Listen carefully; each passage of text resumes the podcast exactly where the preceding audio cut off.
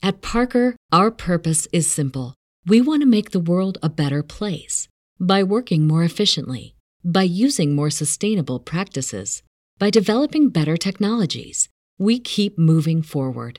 With each new idea, innovation, and partnership, we're one step closer to fulfilling our purpose every single day. To find out more, visit parker.com/purpose. Parker, engineering your success. Welcome to Adult Bedtime Stories. Are you ready to experience nocturnal emissions? Join us in a sex positive awakening adventure to help create a sex positive world. Become part of a movement and start living a sex positive lifestyle, free of sexual shame and guilt. Adult Bedtime Stories is a Ravenslayer production. Adult Bedtime Stories is a show dedicated to bringing sacredness back to our sexuality and to learn about everything sexual. Allow the beautiful, sexy creature within you to emerge. Each week, the focus of the show will be on a different sexual topic designed to enlighten you so you develop more fully as a sexual being. This is a sex education that you didn't receive in high school but should have. Imagine for a moment that we could change the world and live a sex positive lifestyle. In our sex negative world, the process of socialization teaches us to feel shame and guilt around sex. By adopting a new set of attitudes and values around sex, we can view sex with a new understanding, which is accompanied with positive emotions and the attitude that sex is a sacred act. I am Ladyboy Gigi, a sex expert a life coach, and a sacred harlot. My life vision is to create a sex positive world through adult education and BDSM performance art. Hey guys, uh, I just wanted to let y'all know that we're starting this episode off a little bit different because this episode is going to be discussing topics of personal trauma, and I wanted to extend a general trigger warning for anyone who might be sensitive to themes of non consent or themes of power structures or themes of religious trauma or anything of that nature. And with that being said, I will give it over to Gigi to start our show as regular. Hello and welcome. I am Ladyboy Gigi, and you're listening to Adult Bedtime Stories. Tonight we're going to be talking about trauma and psychosexual healing through BDSM oftentimes we go through experiences that can leave us troubled and I believe that we often carry some of that in our bodies, some of the trauma and the effects of past trauma. There are some methods to relieve some of that trauma. First and foremost, if you have unresolved issues, seek out some counseling counseling can go a long ways to help resolve some of those issues. I know that for me personally, I've experienced a lot of healing secondary to counseling through BDSM roleplay. And that can be a very powerful dynamic and help us really process at a body level some of the traumas we've experienced that we've held in our bodies for maybe years and years. And so through BDSM role play, we can release some of that, the blockages from that trauma that occur in our bodies. And I'm talking more at an energetic level. We, I believe we have chakras and that we are energy beings. And sometimes trauma can block our flow of energy. So I'm going to turn it to Paul to get us started on this topic. So I came up with this topic because it's something that's very near and dear to my heart. When I first started training with Gigi, I had a lot of unresolved trauma that I, I still deal with deeply, and, and it's still a powerful force in my life. But before I started working with Gigi, I I didn't really have a a way to funnel that energy that was healthy.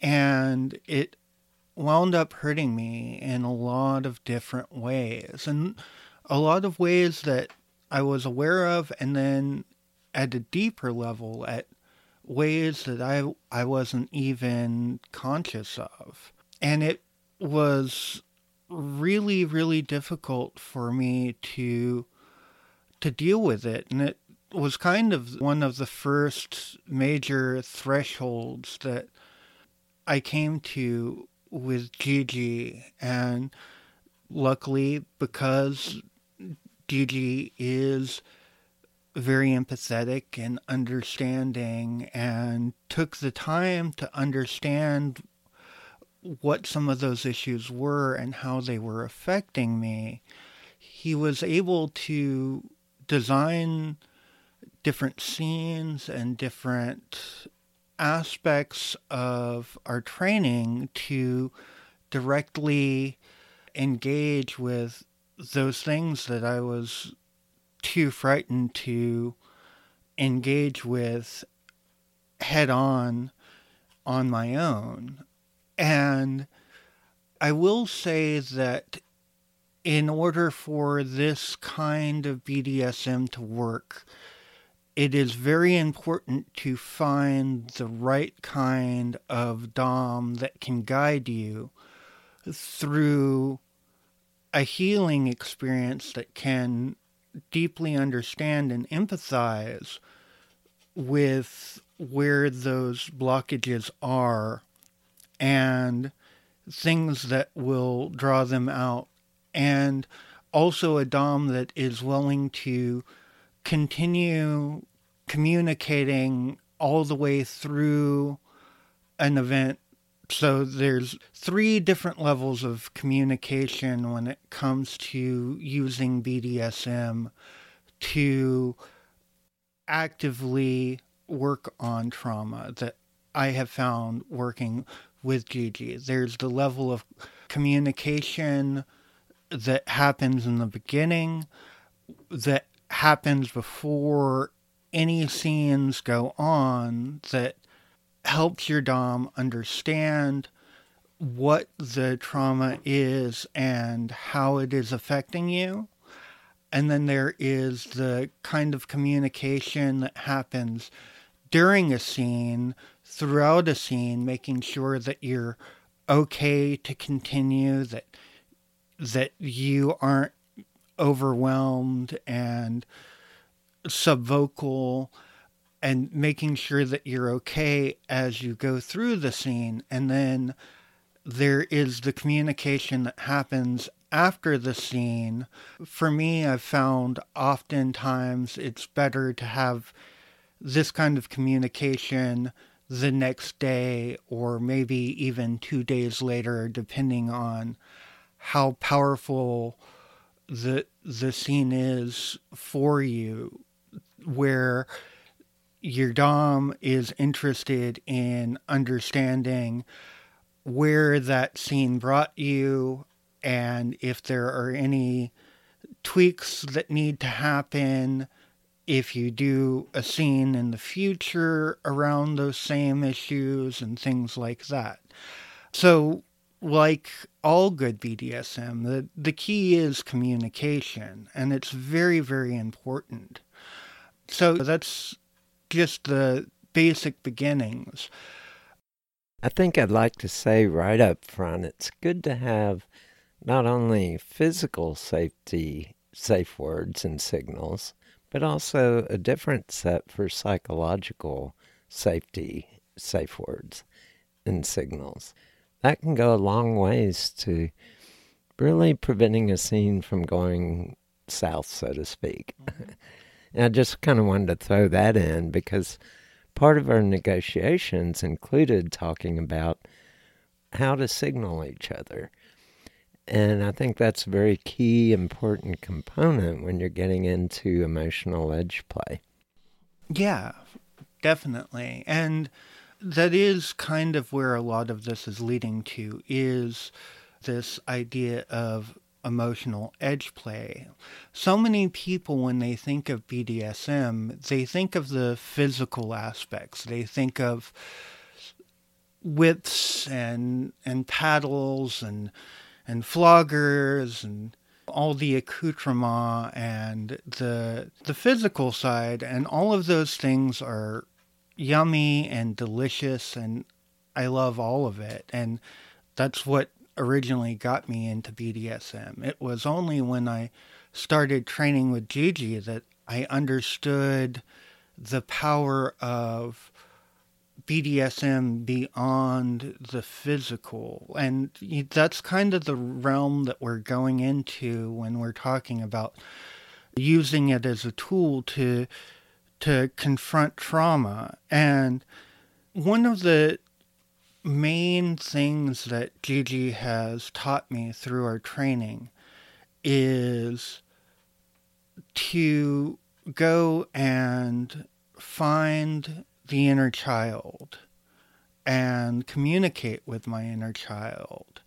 And I think that I have a, a different relationship with my inner child than Gigi has with his inner child. And that's okay. Uh, I think that Gigi's relationship with his inner child is the playful, joyful child that was before he got hurt by the world. And that's the aspect of interacting with his inner child that really communicates to him and sings to him. Uh, correct me if I'm wrong. For me, I think a lot of it is that I went through this healing process in my youth with a Dom, and so you didn't see that part of me. And I think the other side of it is that when we were doing our scenes, I was in the role of a Dom.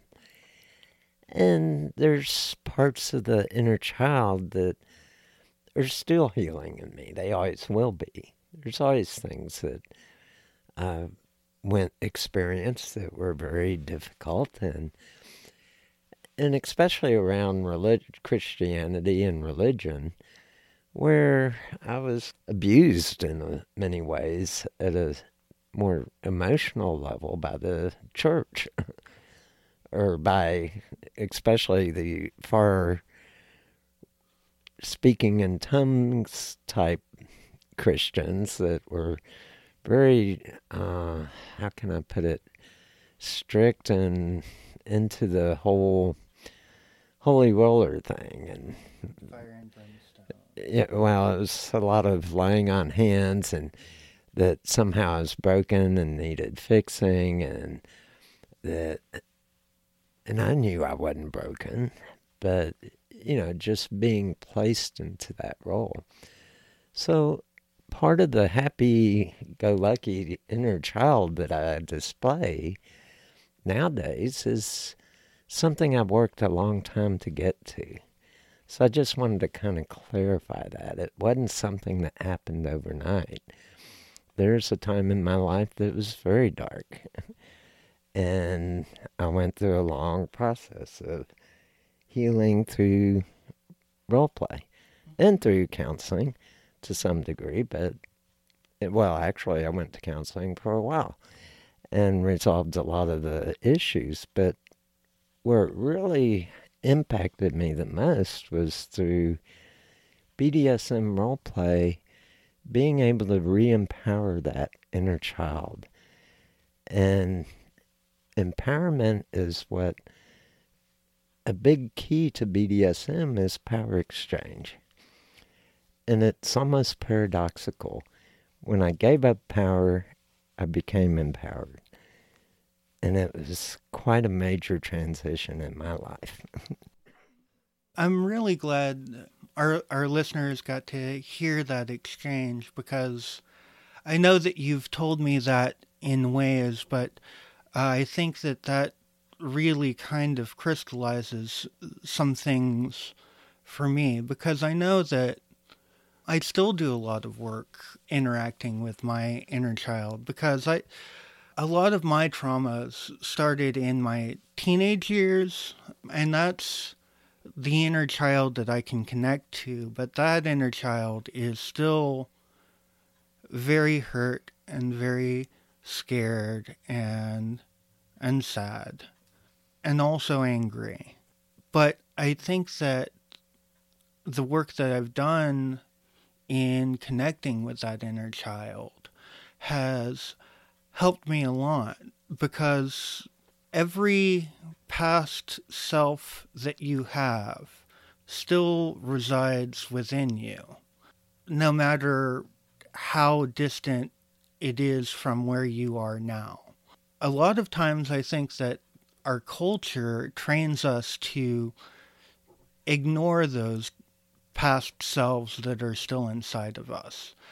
And I think when you're confronting trauma, you have to face those parts that still reside inside of you that is the child that was hurt by that trauma that still lives inside of you kind of facing it face first and and directly and not like one of the the important things I had to learn is to realize that that part that was living inside of me was still this 14 15 year old child and I had to speak to that part of me as I would a 15 year old child.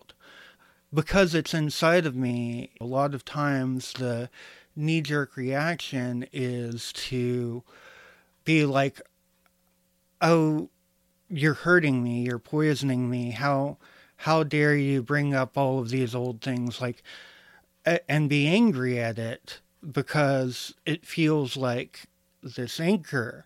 And the more you treat the inner child that way, a way that you would not treat anyone else other than yourself. If some 15 year old kid came up to me describing issues that were similar to the ones that I was going through when I was 15, I would, of course, shower that child with love and caring and try to give it good advice and try to be something that that child could could follow to do better in its life but when it's internal it's easy to be to it's easier specifically for me to beat myself up than it would be for me to attack any other person. And i realized that i was being very uncaring to this part of me that still lived inside of me. And it was only after starting to work with you and going through some of the trauma work that we went through together for me to realize that that was a child and I needed to treat it like I would any other child. I needed to feed it, I needed to nurture it, I needed to be a good influence for that part that lived inside of me that had so much pain and so much fear and so much hurt and and was wrecking havoc inside of me because it didn't know what else to do with these feelings. You touch on something that's really important, and a lot of DOMs don't go into it nearly deep enough, and that's the aftercare after a scene. But when you get into s- psychosexual and emotional edge play, the after scene nurturing and care is critically important. And it's also the time where a lot of the healing and empowerment comes. And I think you're touching around that, but I just wanted to jump in and say I think that was part of the process that really, and correct me if I'm wrong, but I think that was a part of the process that helped empower that inner child. I definitely think that that was a big part of it, especially in the beginning. I do think that it took me a while to really get very in tune with that part of myself. And it was a hard fought battle.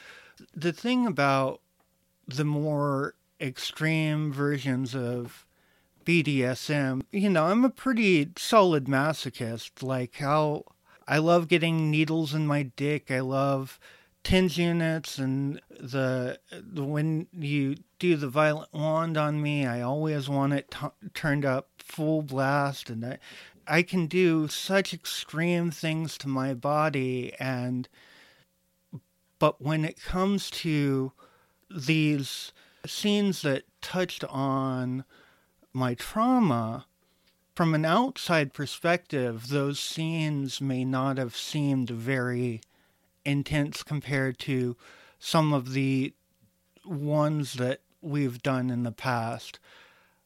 But on the inside, those scenes have always been the ones that really stuck with me, that really and some of the time they they were very, very, very difficult. I, I know I've gotten angry at you. I've yelled at you after. I, I, I, and like I've gotten better. I've, I've gotten better at catching myself and not lashing out. But I know that for me, first going through these really intense scenes, uh, sometimes I lashed out. And uh, this is another reason that you really need, if you're going to engage in emotional edge play, specifically if you're trying to face internal traumas, you need to find a Dom that is caring and knowledgeable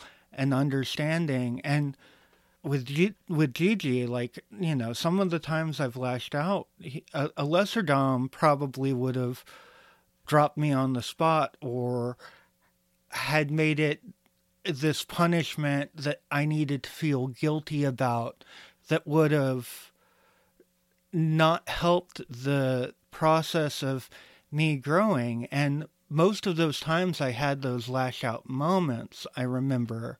And correct me if you remember this differently, but I, I remember having those lash out moments with you.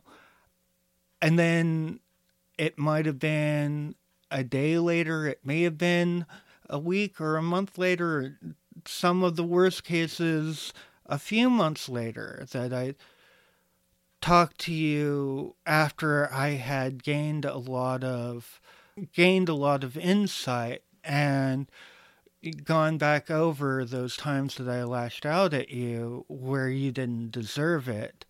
And I, that's one of the things that I I love about the way that you you train and the way that you are as a dom that you recognized that as my baggage. You didn't take it personally. You didn't take it on because you knew that it was my thing and it wasn't really about you. And I think part of it is just knowing where it's coming from. Just for dominants out there that are interested in going into emotional edge play, you need to know up front that it's going to be difficult on you and you need a support network. I definitely have mine. I have a mentor that I call weekly and do a check in and kind of consult with. And if issues come up for me, I have someone to go to to work through it. So this is not child's play, so to speak. kind of a play on words here, but we're playing with the inner child. But and I would like to bring up another concept that's very important with emotional edge play, and that is that part of the role of the Dom is to challenge the sub to face these things when they are ready, not when you want them to. And I've always done that with Paul. I've always said, you know, let's put this scene off if we need to. Take some time. When you're ready, we'll face these challenges together. And I think that goes a long ways into working through the rough spots. Yeah, I, I mean that that is one of the things that's really powerful for me with my training with Gigi. In fact, there was a period where I was no longer able to to serve Gigi, and I knew that, and I I told that to Gigi, and he gave me space for for several months, and I I had actually just moved in when I had this big realization, and then part of the thing that helped me to come back to my training was realizing that my living here wasn't predicated on my working with Gigi and that Gigi I actually it it was really interesting because I I had a lot of I had just lost a relationship that I had been in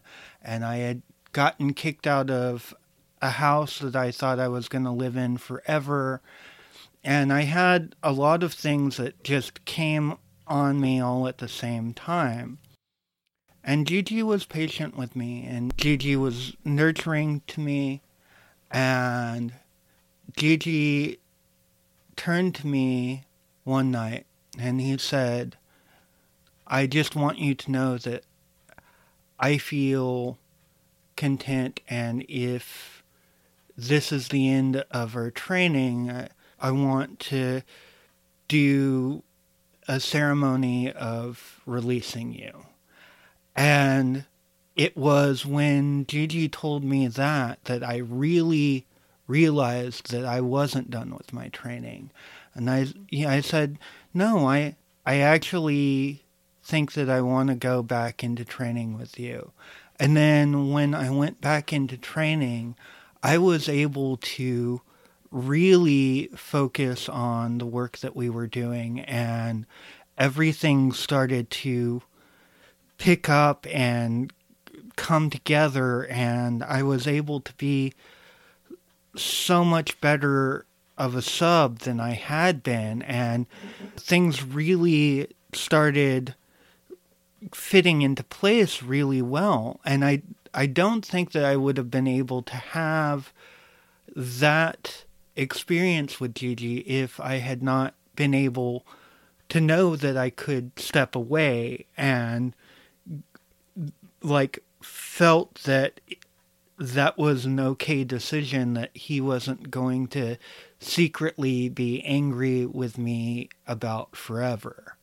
Um, and I think that was one of the most powerful experiences I I had with you as your sub. Like it really helped so much to know because when I rededicated myself, it was because it was my choice. It was a decision I was actively making. It it wasn't something that I felt pressured into. And when I go uh, deeper into some of the stories of what uh, had led to this trauma, it will make a lot of sense why being released made it okay for me to make the decision to dedicate myself to this work. Ah, yes, there are so many paradoxes in BDSM. and I think part of it is it is a process. It's not a something you just do a couple of scenes with. It's a long-term process. But it can be so powerful and healing and there are so many benefits that one can get out of it. But we'll kind of wrap up the show with some of the benefits. But some of the trauma can be very powerful. I remember, and I was around 14 when I was experiencing some of the really bad religious stuff. No, I was 13. No, 15. Sorry. Sometimes I lose track of time, ages. but that was a very, from about 15 to 16, I was in a very dark place and I was put through a lot of weird religious stuff that wasn't very loving or nurturing or caring. It was more blaming. and and so, it, you know, like you, it did occur to me at a very young age. And I'd gone through other experiences being ADHD and dyslexic with in a time when that wasn't understood, and it wasn't intentional abuse, but the school system abused me in many ways. They didn't understand what was going on in my head or why I was the way I was. And so there were difficult times, even in young childhood. So I had a pretty rough patch going through. And by the time I got out of high school, I was a wreck. my first few years of trying to find jobs, being so dyslexic and ADHD that I couldn't, it took me forever to even find a job. And I had no skills at the time. And I was pretty much on my own. And, and so I went through a pretty rough time, even in young adulthood, before I found someone that could kind of help me turn it around. But there are some powerful ways to do that, which we'll get into later in the show. we are up to station break already. and I'd like to remind people that I do have the website, ravenslayerleather.com. And I also have my new sex coaching website, ggwilbur.com. And both of these are excellent resources to get find training programs and information about BDSM and about sexuality. So check them out. Anything you want to add to Station Break? Just to remind our listeners, the the website for Gigi's sex coaching site is Gigi with two G's, Wilbur, W I L B U R dot com. And also, as our longtime listeners will know, we also do a a monthly virtual sex temple, which happens the last Sunday of every month. I believe from 1 to 4 or 5. Yeah, 4. 1 p.m. to 4 p.m. U.S. Central Time. This month we'll be doing it on the fourth, I mean, one weekend early because the last weekend I'm not available. And we have a website for that as well. What What is that website again? LadyboyTemple.com. That's L A D Y B O Y T E M P L E dot com. Mm-hmm. I hope that some of our listeners will come and, and join us for that and have uh, the fun that we have every month. At Parker, our purpose is simple.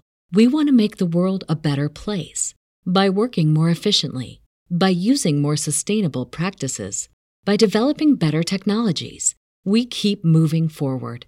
With each new idea, innovation, and partnership, we're one step closer to fulfilling our purpose every single day.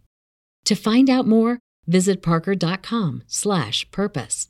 Parker, engineering your success. Welcome to my Friends Erotic Stories podcast, where we listen to the best erotica from our friends online. Relax as you spice up your day-to-day lives with a little bit of naughtiness. Search for my Friends Erotic Stories on Apple Podcast, Spotify, Google Podcast, and more. Also visit us on our slash erotic podcast and help us make our podcast better. So, anyway, back to our topic. So, I think that it would be helpful before I get into some of the ways that I overcome came these traumas to share with our listeners some of the traumas that I'm still working through that have really kind of shaped me in a lot of big ways.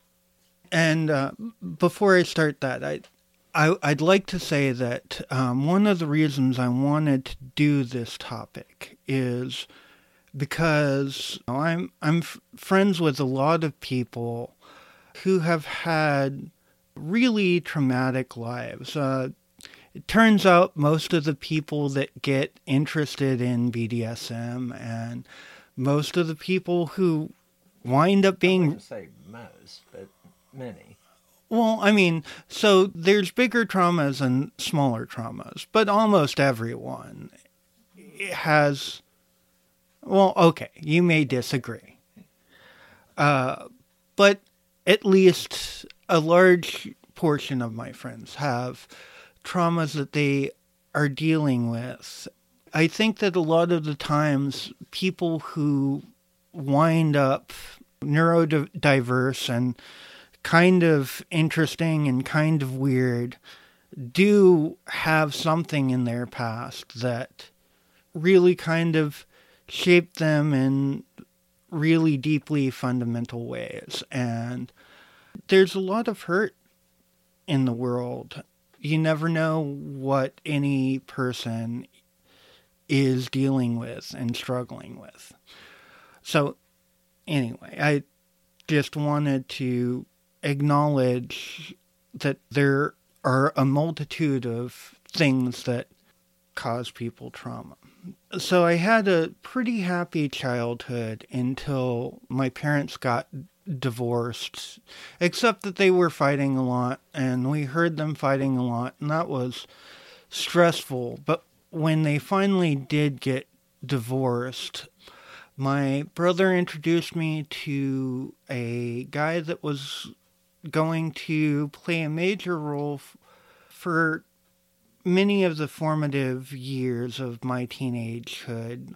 From the time I was about 13 until I was 18, he was my best friend.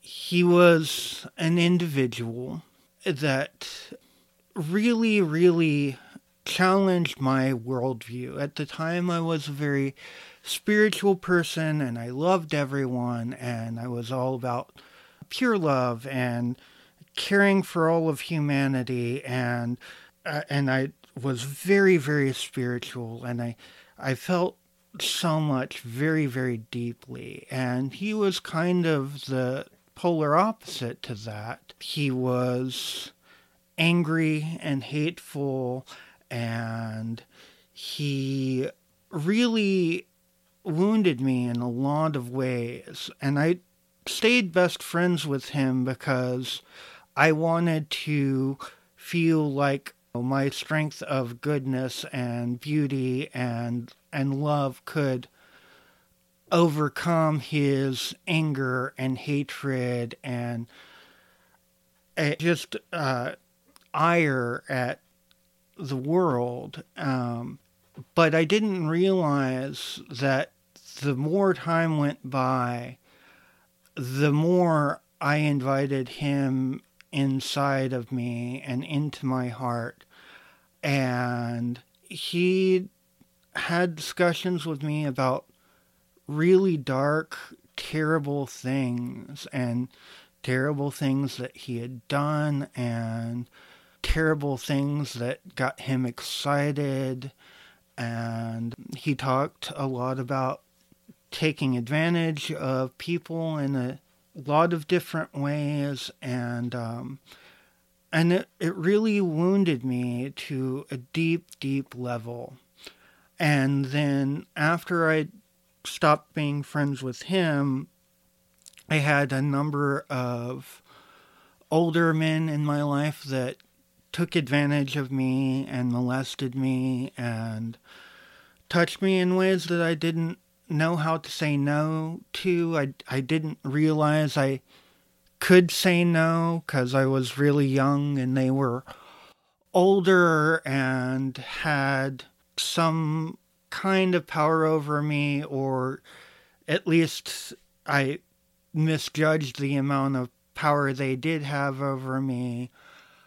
After that, I wound up hitchhiking for a number of years, and I had some a few bad experiences while I was hitchhiking where people took advantage of me and molested me and and and uh, I had one one guy that forced me to give him a hand job and perform oral on his balls while I gave him a hand job. I give you that background to say that one of the big things that was hard for me to really make peace with myself about and I had I had started to make this peace before I started working with Gigi, but I really had not done very much work on it until I start, started working with Gigi.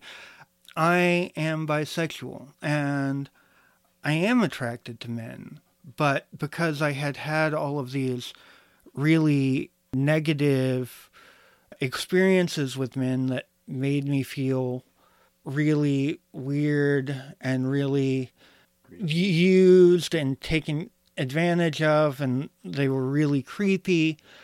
It held me back from me being able to express my sexuality with with men.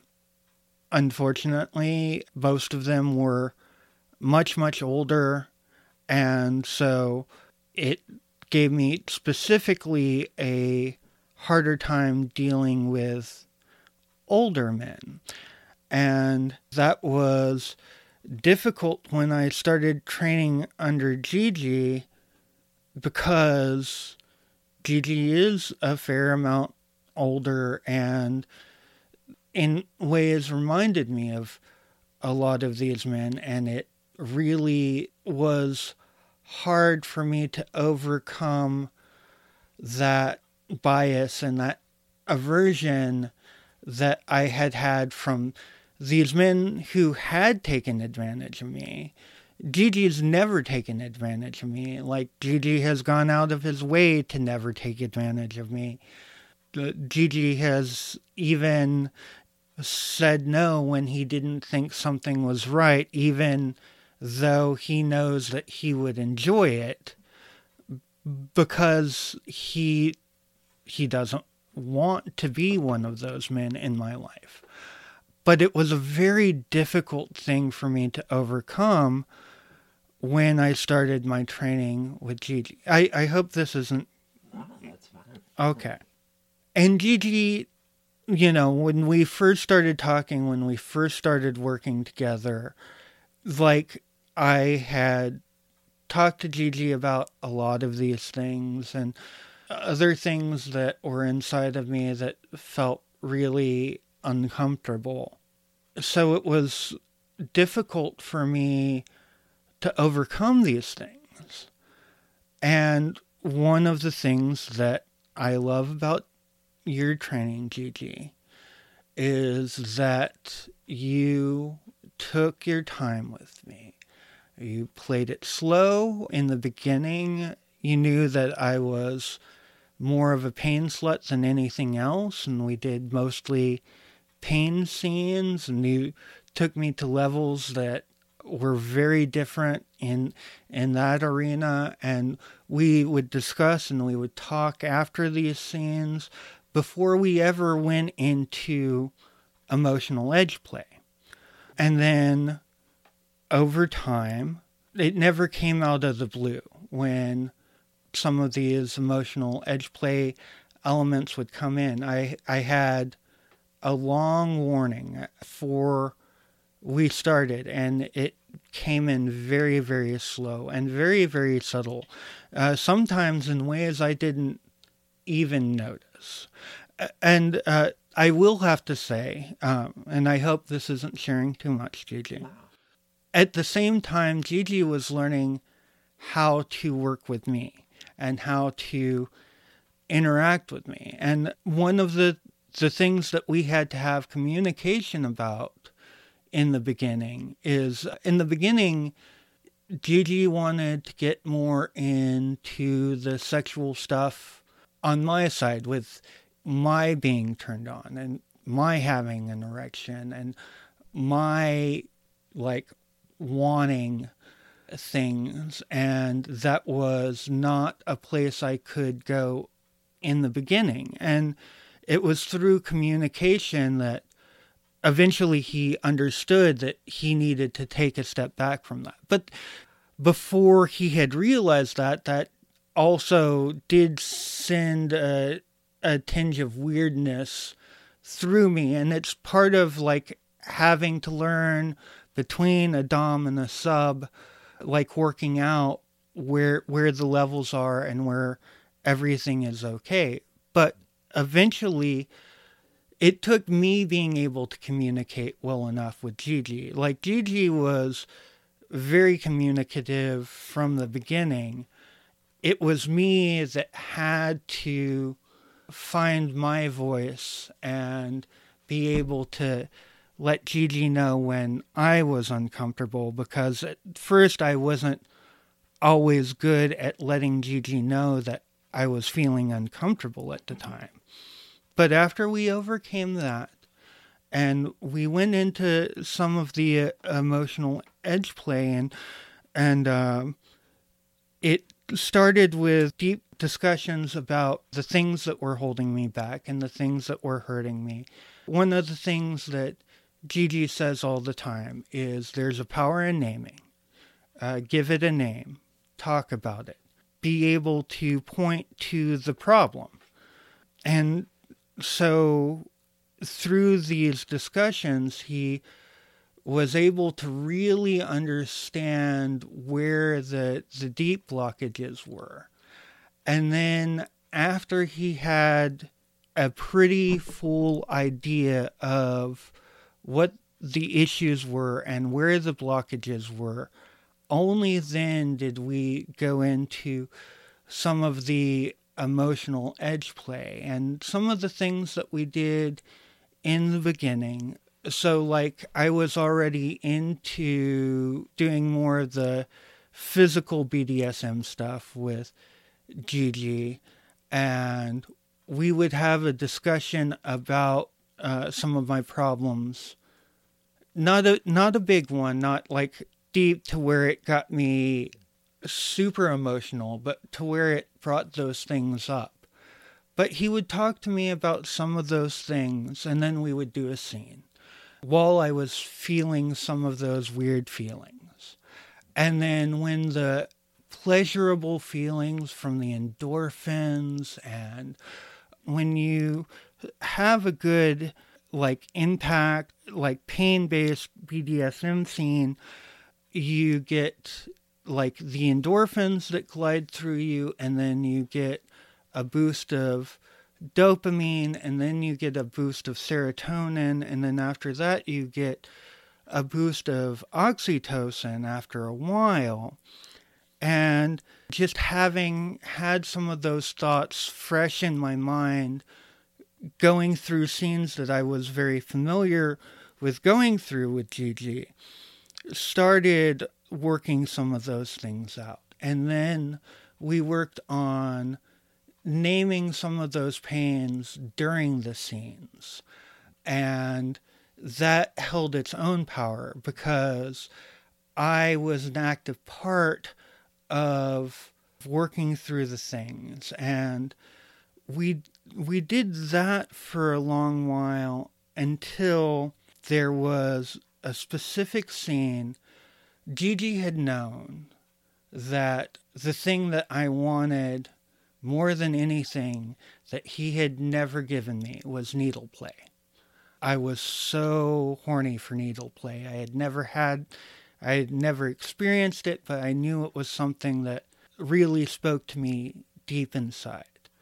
And then we went into the scene, and this was a, a thing he we talked about before the scene. He told me how it was going to unfold, and not not every scene is discussed in that full uh, like detail when you're doing BDSM, but when you do these more intense ritualistic scenes, sometimes it is very helpful. And for this specific one, it was necessary.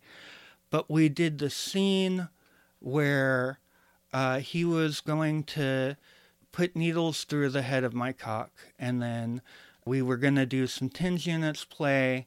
And he told me that for every needle he put inside of me, he wanted me to name the name of a person who had contributed to my trauma, who had hurt me, who had a- attributed to this thing that was dragging me down. And so we go into the scene, and with each needle, I name a different name. And there was another name. And I think that Gigi was a little surprised that I was willing to take so many needles at, at the time because because he even said like eh, we're running out of needles make these two count but you know at the end of that i had taken nine needles to the head of my cock and having named the names of the people that had hurt me and known that as part of the process of that we were doing, part of the ritual that we were doing, that with each needle as it went in, at least what I was picturing it, as as the needle went in, I'd feel the pain of the way that that person hurt me. And as it came out, there was a relief there, and it was a letting go of that person that was weighing on my heart.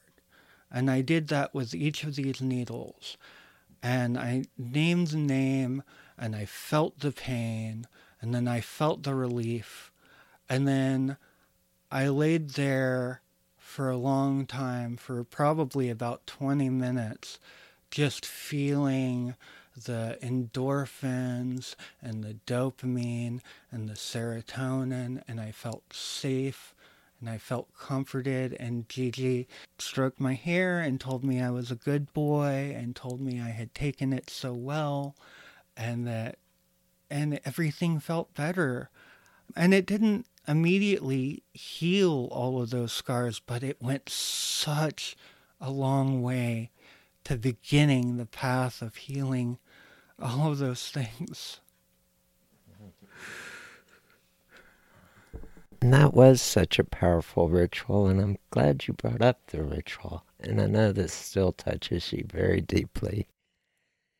And you have come such a long ways in overcoming a lot of this. And the inner child has been empowered. And I think one of the things that happened during that ritual was that you were able to release a lot of that. And and empower the inner child with each release. And it was a powerful ritual. And I know we're getting very deep in this tonight, and it's a good thing because I know a lot of people out there have a lot of pain they're carrying around. And that's why we decided to do this show, is that there are ways to work through the pain and, and overcome it and empower the inner child. I've gone through this process myself, and it's it will bring tears if I were to go into some of the details on my experience, I'd be crying too. and crying is good because it helps us release and wash away the the things, the atrocities that occurred. and and it can be so healing and empowering and and I know that over time it gets so much better because all of a sudden the inner child can no longer be a victim. It's become empowered. And I think that's one of the things I realized through my process was that I can never be the victim again. I've stood up and said no to being placed in that role by others. And it was only through this process that I was able to do that because I empowered the inner child. Ooh, ooh. Uh, sorry about that, guys. Ooh, that got me a little emotional. But um, I also want to say, because it's something that I kind of alluded to, I think that it's really, really powerful that I found you as my mentor because I think that the journey that I've taken, part of what makes it really, really powerful to me is, and I know that Gigi understands this, and I want to explain to our listeners that I say this in the best way, uh, and I don't mean this with any kind of mean spirit at all. But I think that part of what makes you a very powerful Dom with me is that because of your age, you do naturally touch on those areas that have made me feel uncomfortable in the past.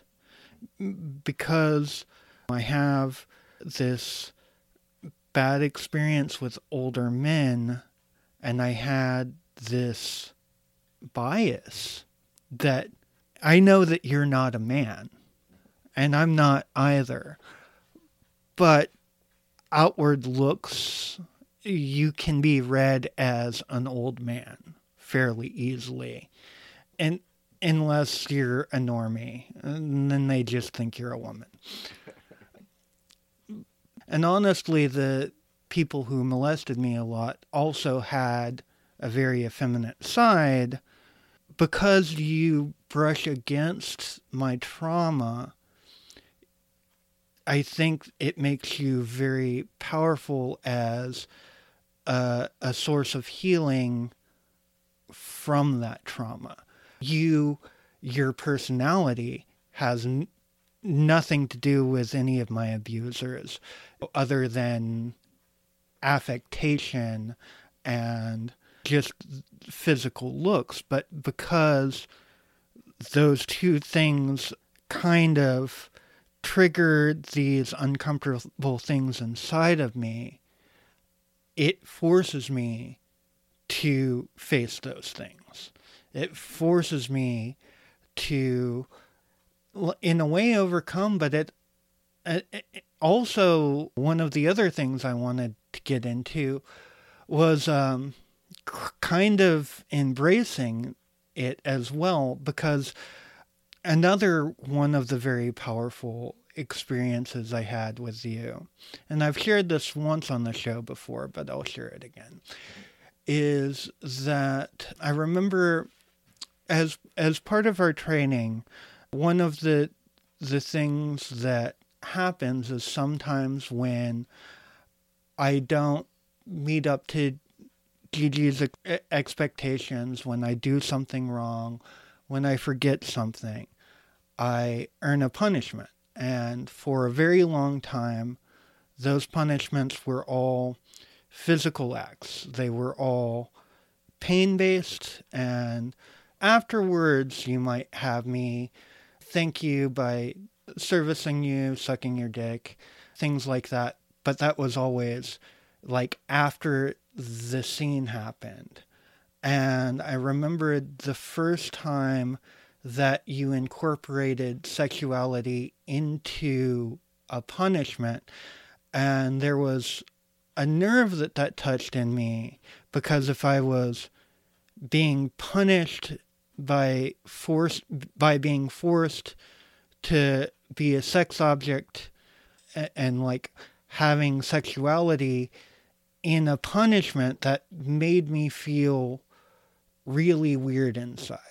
And I also know that I could have used my safe words. And I, I thought about using my safe words. But I sat with that uncomfortable feeling for a little while. And then I realized it really turned me on. That, like, the part of me that felt like forced and felt gross and felt like all of these things that had been part of my trauma in the past like it came up and then all of a sudden it it made me feel really hot and it really excited me and I was really into it and I decided to go with it and follow it. And I let it happen and I let it continue and I let that feeling grow until uh, the punishment was over. And then we uh, had some time after the punishment where we t- were talking and I, I told you about that and you told me that you were really proud of me, that you thought I had made a breakthrough, that you thought I had done something really powerful. So, for a long time, I, I, should tell this to our listeners. For a long time, I was afraid of expressing this feeling of disgust that came up with a lot of these things that were wrapped around my trauma because I never wanted to hurt Gigi's feelings, and because I didn't, I like I knew that Gigi wasn't abusing me. I knew that Gigi wasn't taking advantage of me. I knew that I had a voice. I knew that I could say no at any given time. I, you know, I knew all of these things.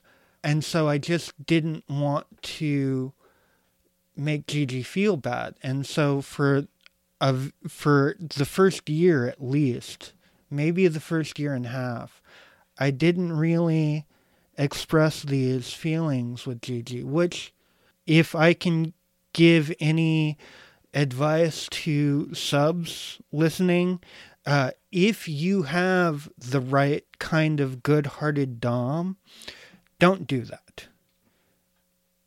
Don't be afraid to express things because you think that your Dom will be upset. If it is a Dom that is worth their salt, they will understand and they will empathize with you and they will care for you. If they do get angry, you probably should find a different Dom. This was not a wisdom I had at the time.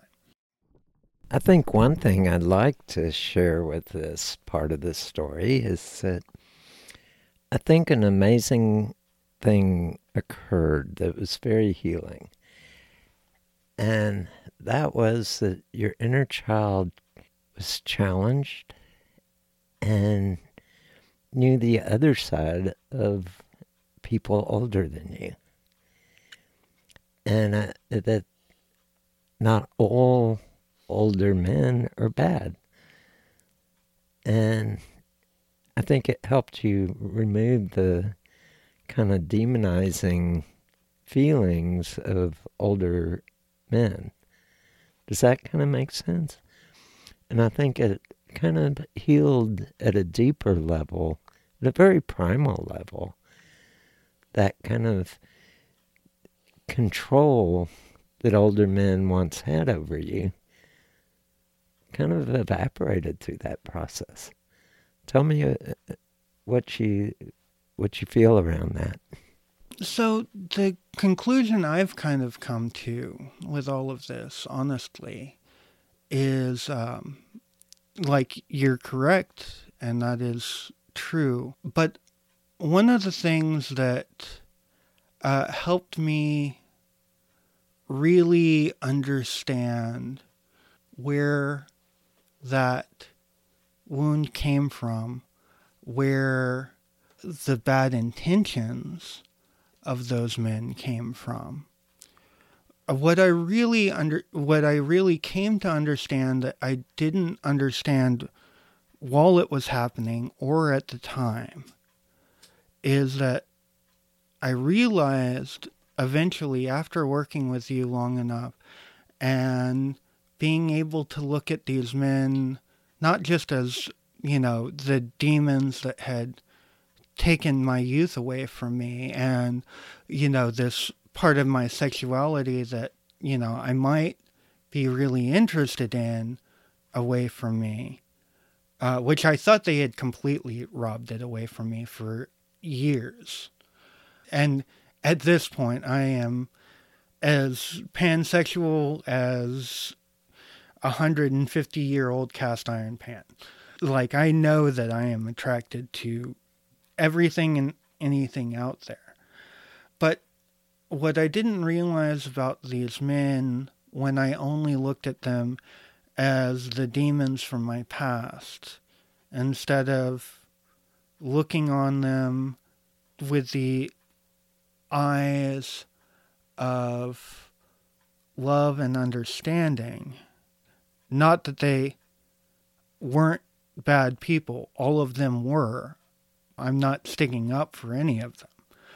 But I think that what all of them had in common, which is what made them reach out to taking advantage of a young, naive kid like me instead of pursuing uh, healthy relationships, is that they were all very repressed individuals that probably would not have been confident approaching people their own age or someone who they didn't feel like they could have power over for a healthy relationship. I think that they all had a certain amount of gay repression that they didn't want to face, but they had these desires and urges, and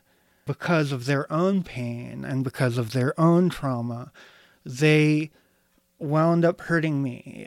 And, it doesn't make what they did okay, and it doesn't make what they did understandable. But it helps me understand them. And I think part of the process is understanding that even though they were perpetrators, they were also victims in a cer- certain sense. They were victims of living in a sex negative culture that demonizes all sexual acts except the missionary married man and woman. and I think that part of the what drove the process, I'm not saying this to excuse bad behavior, but to look at where is this coming from, it comes from a bigger picture than sometimes just the individuals involved.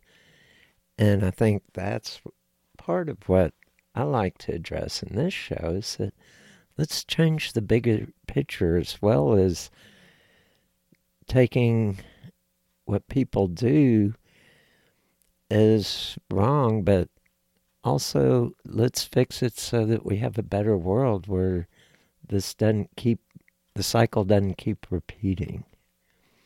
I'd like to take the thing that Gigi said as an opportunity to ask, you know, maybe there's a listener out there that thinks maybe they have overstepped some bounds maybe they have hurt people in the way that I am describing being hurt. I'm not excusing the thing that you did, but that doesn't mean that you can't benefit from some of the things that we're talking about. If you feel like you have done something wrong, that you have hurt someone, I know that having that feeling can be its own strangling thing that you feel like you can't get away from, that you feel so terrible about what your perceived slights against another person are. But feeling guilt about that thing can't help anyone. And the more you feel sorry for yourself, the more likely you are to maybe do that again. And then you'll probably feel terrible about that thing in the future.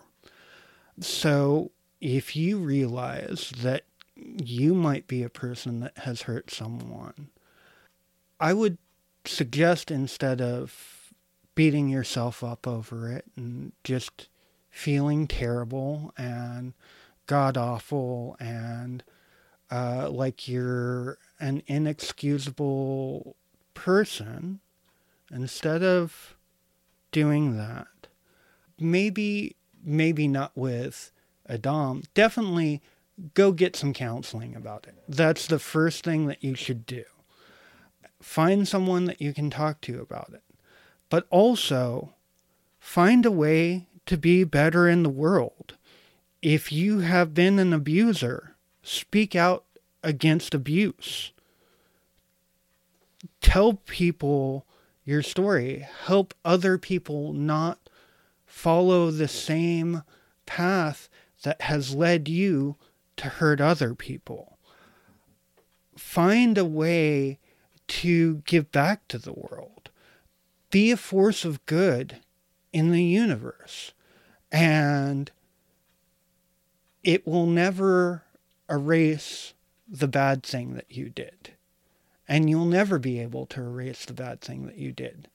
But that is not the totality of who you are as a person. And as long as you still have air in your lungs, as long as you're still on this side of the dirt, you can go forth and be a good influence on the world. You can do better. You can be better. You can be good.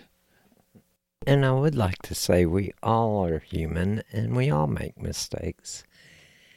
And we do need to learn to forgive ourselves and to improve ourselves. And, you know, I've talked about this with a lot of people, and there is a difference between saying I'm sorry and making amends. When you say you're sorry, you're just kind of giving an excuse for bad behavior when you make amends, you change your behaviors and you take actions to become better and do better. And so I just kind of wanted to say that by through the process of making amends, part of making amends is also forgiving oneself in the society we live in for creating such a melting pot of sex negativity.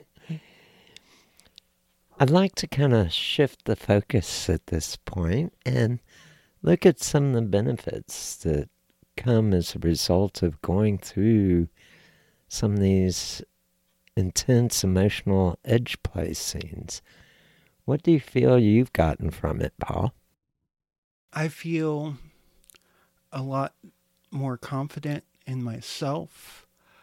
I know that I have agency now part of the work that we do is that I I have safe words and that we have discussions afterwards and I can I can shape my training as much as you do.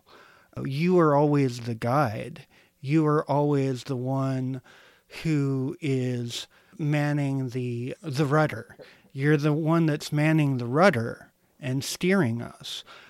But you always take into account how I feel, where I want to go, what I want to see, and what I want to tackle. Self actualization has been huge for me because uh, I've always had a problem finding my voice. I've always had a problem making waves. Uh, you know, I, I don't want anyone to worry about me too much. Uh, like, oh, I, oh, I can be comfortable, blah, blah, blah.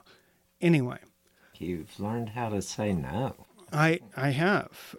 Also, a, a big thing is with my trauma, I have come so, so far. Like, I am able to have a direct communication with that child inside of me. And that child inside of me is still full of love and caring and beauty, but is also scared and is also angry and is uh, has a lot of very strong feelings. But I have a direct connection with it, um, and it, before it felt like, without my knowledge, that inner child would lash out and steer me in these ways that uh, that uh, were damaging and and uh, and unhelpful and and then I would regain control and then I'd try to hold it down but after I've become friends with that inner child, it never gets to the point where that inner child feels like it needs to lash out. Like sometimes it needs to talk to me real loud. Sometimes it's angry at me. Sometimes it feels a way that is completely counter to the way that I feel. But I have a chance to sit there with that child and have a discussion and talk about like why I feel differently than they do about the thing that we are experiencing. And it feels kind of weird to do at first but I I literally do have a back and forth conversation between the conscious me and the child part of me when I have these discussions with my inner child. We have dialogues. Sometimes they last for hours um, when they need to, and that is okay. I think one of the things I've seen you grow in leaps and bounds on is instead of reacting and immediately going into fight or flight mode, you b- become much more proactive. You've taken a few moments, taken a breath, and looked at the whole picture a little deeper and mm-hmm. gain new insights and into how can I act differently and changing old patterns and and that is such a healing process. It's such an empowering process. That's some of the growth I've seen in you.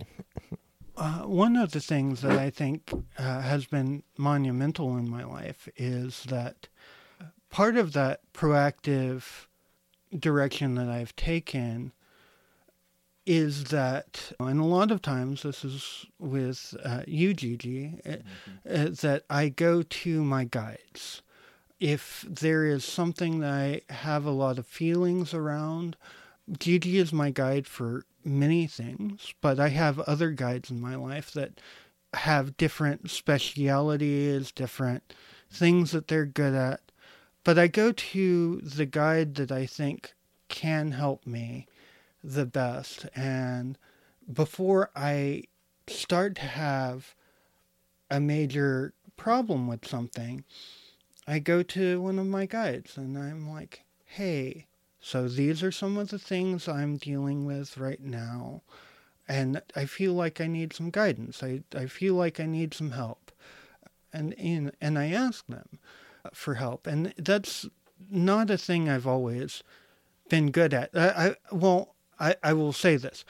I've always been good at that after I've been having the problem for a while. After shit has hit the fan, then that's when I used to go to my guides. But I have gotten a lot better at catching myself before the shit hits the fan and going to someone that I trust and saying, like, hey, I'm feeling this way. And, you know, these are the situations around it that make it uncomfortable. What do you suggest? Like, uh, you know, what insight do you have for me? And I think that's been a big part of my journey and growth. Hmm. and This has been such a awesome, deep show tonight. and I love going, I mean, we're going over time, but that's okay. Because this is important. This isn't something you hear about out there very often, how to work with these things. And I think it's important that we learn some of these techniques and discuss it and have time to say, hey, I need some help. And I often say this it's like when we're born, we don't come with an owner's manual. we're kind of sifting through the dark. and even I go to people for advice. And I'm pretty pretty knowledgeable about a lot of things, but there's times where I either need emotional support or I need even informational support. And there's nothing wrong with asking someone for a helping hand. In fact, that's probably more empowering to take the time and say, take a deep breath when things are feel a little off. Listen to your gut. Listen to that intuition that says, hey, maybe I need to take a moment. Let's not just react to this. Let's see how I can do it differently. Let's make the world better and make our lives better. I just wanted to take one last moment to say that another thing that has been very powerful in my training with Gigi is that even though Gigi is my master and and guides a lot of things in my life and I defer to Gigi most of the time. One of the things that has shown me his real strength as a Dom is that there are times when Gigi thinks that I might be more knowledgeable about something than he is. And when he comes to me for guidance, it gives me a lot of strong emotional feelings that are very, very powerful. And also that in my discussions with Gigi, he always he always listens to me. He always takes what I have to say into consideration. He may ultimately de- decide that he disagrees with me or that he wants to go a different way. And sometimes that will even be in our training. I always respect that when he makes that final decision. But the fact that he takes what I say into account and really considers it and doesn't dismiss it offhand and can even admit at times that there are things I might know more about than he does. I think that that breeds a very healthy dynamic between a dom and a sub and i think that uh, that's something i've seen in some doms that uh, I, I, think that some doms could work on is that uh, they think that their point of view is the correct point of view bar none no matter what uh, and sometimes doms have an ego trip thing that gets in their way. And I think that uh, one of my favorite things about having you as a dom, Gigi, is that th- your ego is not the reason that you are a dom, and that you do take what I have to say into account. And I think that if you're sub listening to this, uh, you should seek out a Dom that is willing to hear you out. And if you are a Dom listening to this that might have problems with always needing to be the authority for everything, you might want to recalibrate and, and think about that. Uh, because no one can be uh, the ultimate master of everything. And, you know, it shouldn't even be your goal. So that's just what I wanted to say. Ah, yes. And we are all human beings. We have a higher self, a higher consciousness, and we have guidance, but we aren't perfect. And so I think that by taking the time to really hear your sub makes you a better Dom, makes you a more complete Dom, and taking into their account what's going on with them. Making, and this is the process of making informed choices informing each other where you're each at and making informed choices makes a much more proactive and powerful dynamic in your relationship. So, I thank you for listening and for staying with us as we go over on this podcast. But I think it was well worth it remember to enjoy those nocturnal emissions. Take time to pleasure yourself and give yourself special treats. Those special pleasures that, ah, oh, feel so good down there. Have a good night. Good night. I find it interesting that adults in our culture are not provided with informative sexual education. Even married couples don't have access to an adequate sexual education and how to pleasure each other. It's assumed that somehow we will instinctively know all that we need to know about sex. I don't know how you feel about this, but I think there's a better method. I would like to invite you to join me in developing a sex positive lifestyle with freedom of sexual expression between consenting adults. Join us each week to learn everything sexual. Add your comments about the show and any suggestions you have for future show topics. We would love to hear from you. Be sure to subscribe to the show so you won't miss any episodes. This concludes this edition of Adult Bedtime Stories. Are you ready to experience nocturnal emissions? Sex is the final frontier, so explore everything sexual.